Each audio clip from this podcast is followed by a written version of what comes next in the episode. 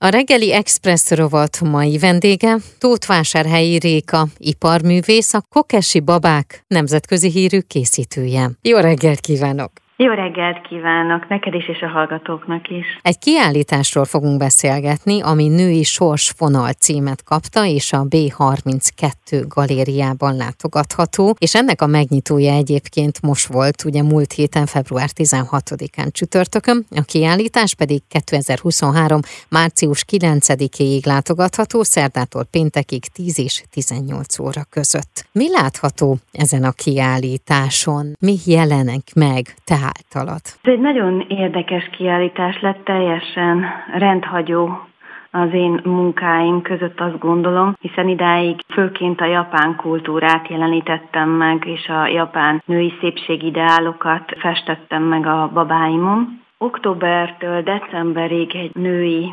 tanfolyamon vettem részt, ahol önmagamat próbáltam megtalálni. Egy ilyen nagyon hirtelen ötlettel elkezdtem női piros babákat festeni, tehát mint egyik nő, amit megfestettem, 15 darab babáról van egyébként szó, uh-huh. mindegyikre piros ruhát festettem, és akkor elkezdtem gondolkodni, hogy ezt miért teszem, és akkor rájöttem arra, hogy, hogy ez tulajdonképpen ennek a tanfolyamnak így a, az eszenciája, ami bennem így összefogód, Ekkor kezdtem el csoportosítani az egész kiállítást, és már a meglévő babáimat is e szerint kezdtem el összerendezni, hiszen ezen a tanfolyamon végigvettük, hogy a, a női életnek milyen periódusai uh-huh. vannak, és hogy miken kell keresztül mennünk ahhoz, hogy tulajdonképpen egy teljes életutat járjunk be. Ez ugye a születés után a kislánykor, aztán utána a szerető minőség, aztán utána az anyai minőség, a bölcsnő minőség, az istennő minőség, és utána az ősök ereje. Ezekhez ciklusokhoz rendeltem hozzá a babáimat, kiállítás kellős közepére pedig beraktam egy ilyen vörös asztalra a 15 piros ruhába öltöztetett babámat, és ami még érdekes, hogy az egész kiállítást körbetekertem egy piros fonallal, hiszen azt gondolom, hogy így a női létünknek a meghatározó eleme ez a vörös szál, ami, ami lehet a szeretetnek a szimbóluma, a szenvedélynek a szimbóluma, lehet a vérnek a szimbóluma, lehet a köldögzsinórnak a szimbóluma is. Ezzel így nagyon-nagyon sokat lehet játszani. És tulajdonképpen egy spirális alakban lehet haladni a kiállításon, ahol ezeket a ciklusokat végignézve tulajdonképpen egy teljes női minőséget lehet átfogni. Kokesi japán babákról beszélgessünk még egy picit, hogy ezt hova helyezzük el, térben leginkább, és időben is persze. Térben Tohokuba, uh-huh. Észak-Japán területére tehetjük, ahol ilyen forróvizes helyek vannak, ez hasonlít egy kicsit Magyarországon hévízhez. Itt a földművesek, akiknek nyáron ugye a rizsföldeken volt munkája, télvíz idején nem volt munkája, ugye 1800-as évekről beszélünk, elkezdtek esztergályozni, és különböző ilyen konyhai eszközöket készítettek, rizsestálakat és egyebeket. Megmaradt fából a gyermekeiknek elkezdtek fababát készíteni. Ezek voltak a kezdeti idők kokesi babái. 11 ilyen család maradt fenn, aki a japán kormány is támogat, ők élő nemzeti műkincsként vannak beregisztrálva, azokat a babákat, amiket így a kezdeti idők óta készítettek, ez a 11 család, így apáról fiúra hagyományozva viszi végig.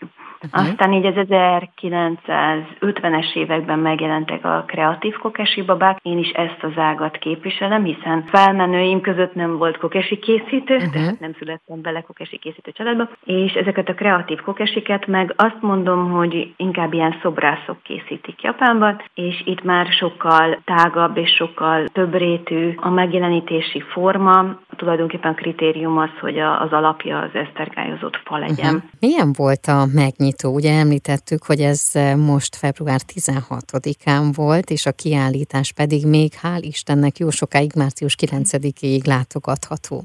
Itt ugye volt egy különlegesség, hogy azt kérted, hogy a hölgyek legyen rajtuk valami piros vagy bordó? Igen, igen, egy a piros árnyalataiból. Uh-huh. Nagyon jó volt körbenézni, hogy tényleg mindenki volt piros. Volt, aki tetőtől talpig pirosba öltözött, mint én is. Jó érzés volt, mert egy kicsit ezt az összetartozást és ezt a sors közös fonalát szimbolizálta nekem. Kiállítást ugye dr. Bacsek Júlia művészettörténész nyitotta meg. Nagyon szépen összefoglalta az egészet, és rengeteg olyan művészettörténeti mitológiai, történelmi momentummal egészítette ki, amikkel nem is voltam mind tisztában, de most már utána nézek, hogy ez, ez mennyiszer jelent meg így az idők során, és hogy, és hogy ennek milyen nagy szerepe van a művészetekben is. Ami nekem személyesen egy nagyon-nagyon nagy előrelépés, és nagyon hálás vagyok érte, hogy erről beszélt, bár zavarba hozott vele, uh-huh. hogy még január elején, mikor egyszerű találkoztunk, akkor pont arról panaszkodtam neki, hogy 12 éve készítem a kokesi babákat, és hogy én nagyon szeretem ezt az egészet, de hogy az iparművészetnek azt az ágát is képviselem, hogy ugye nem tömeggyártásban, de hogy a megrendelők kérésére készítem a babákat, és hogy ez az időm és az energiám nagy részét elviszi, Uh-huh. De hogy nagyon szeretném azt, hogy úgy kiteljesedhessen a művészetem, hogy még többet tudjak önmagamból beletenni a babákba. Ugye az iparművészetnek a lényege, hogy ugye mások kívánságára és a mások kérésére készítünk tárgyakat, persze a saját belső indítatásunkból.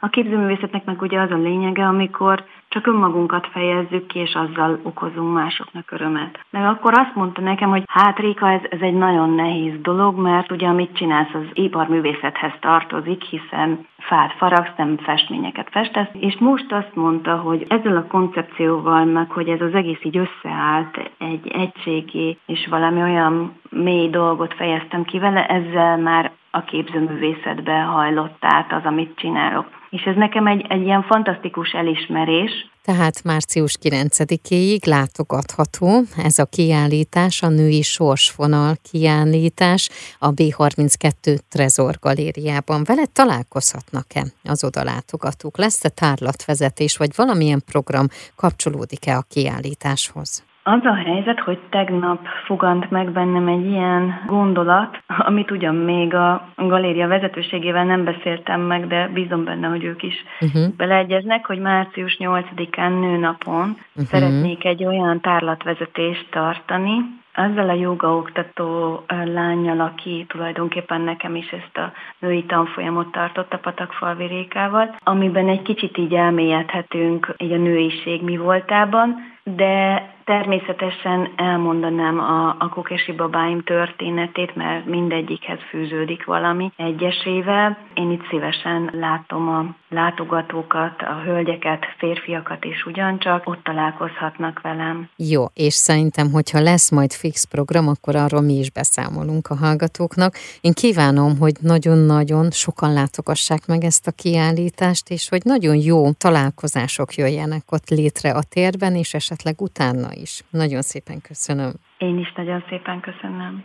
Az elmúlt percekben Tóth-vásárhelyi Rékát hallhatták iparművész Kokesi Babák nemzetközi hírű készítőjét.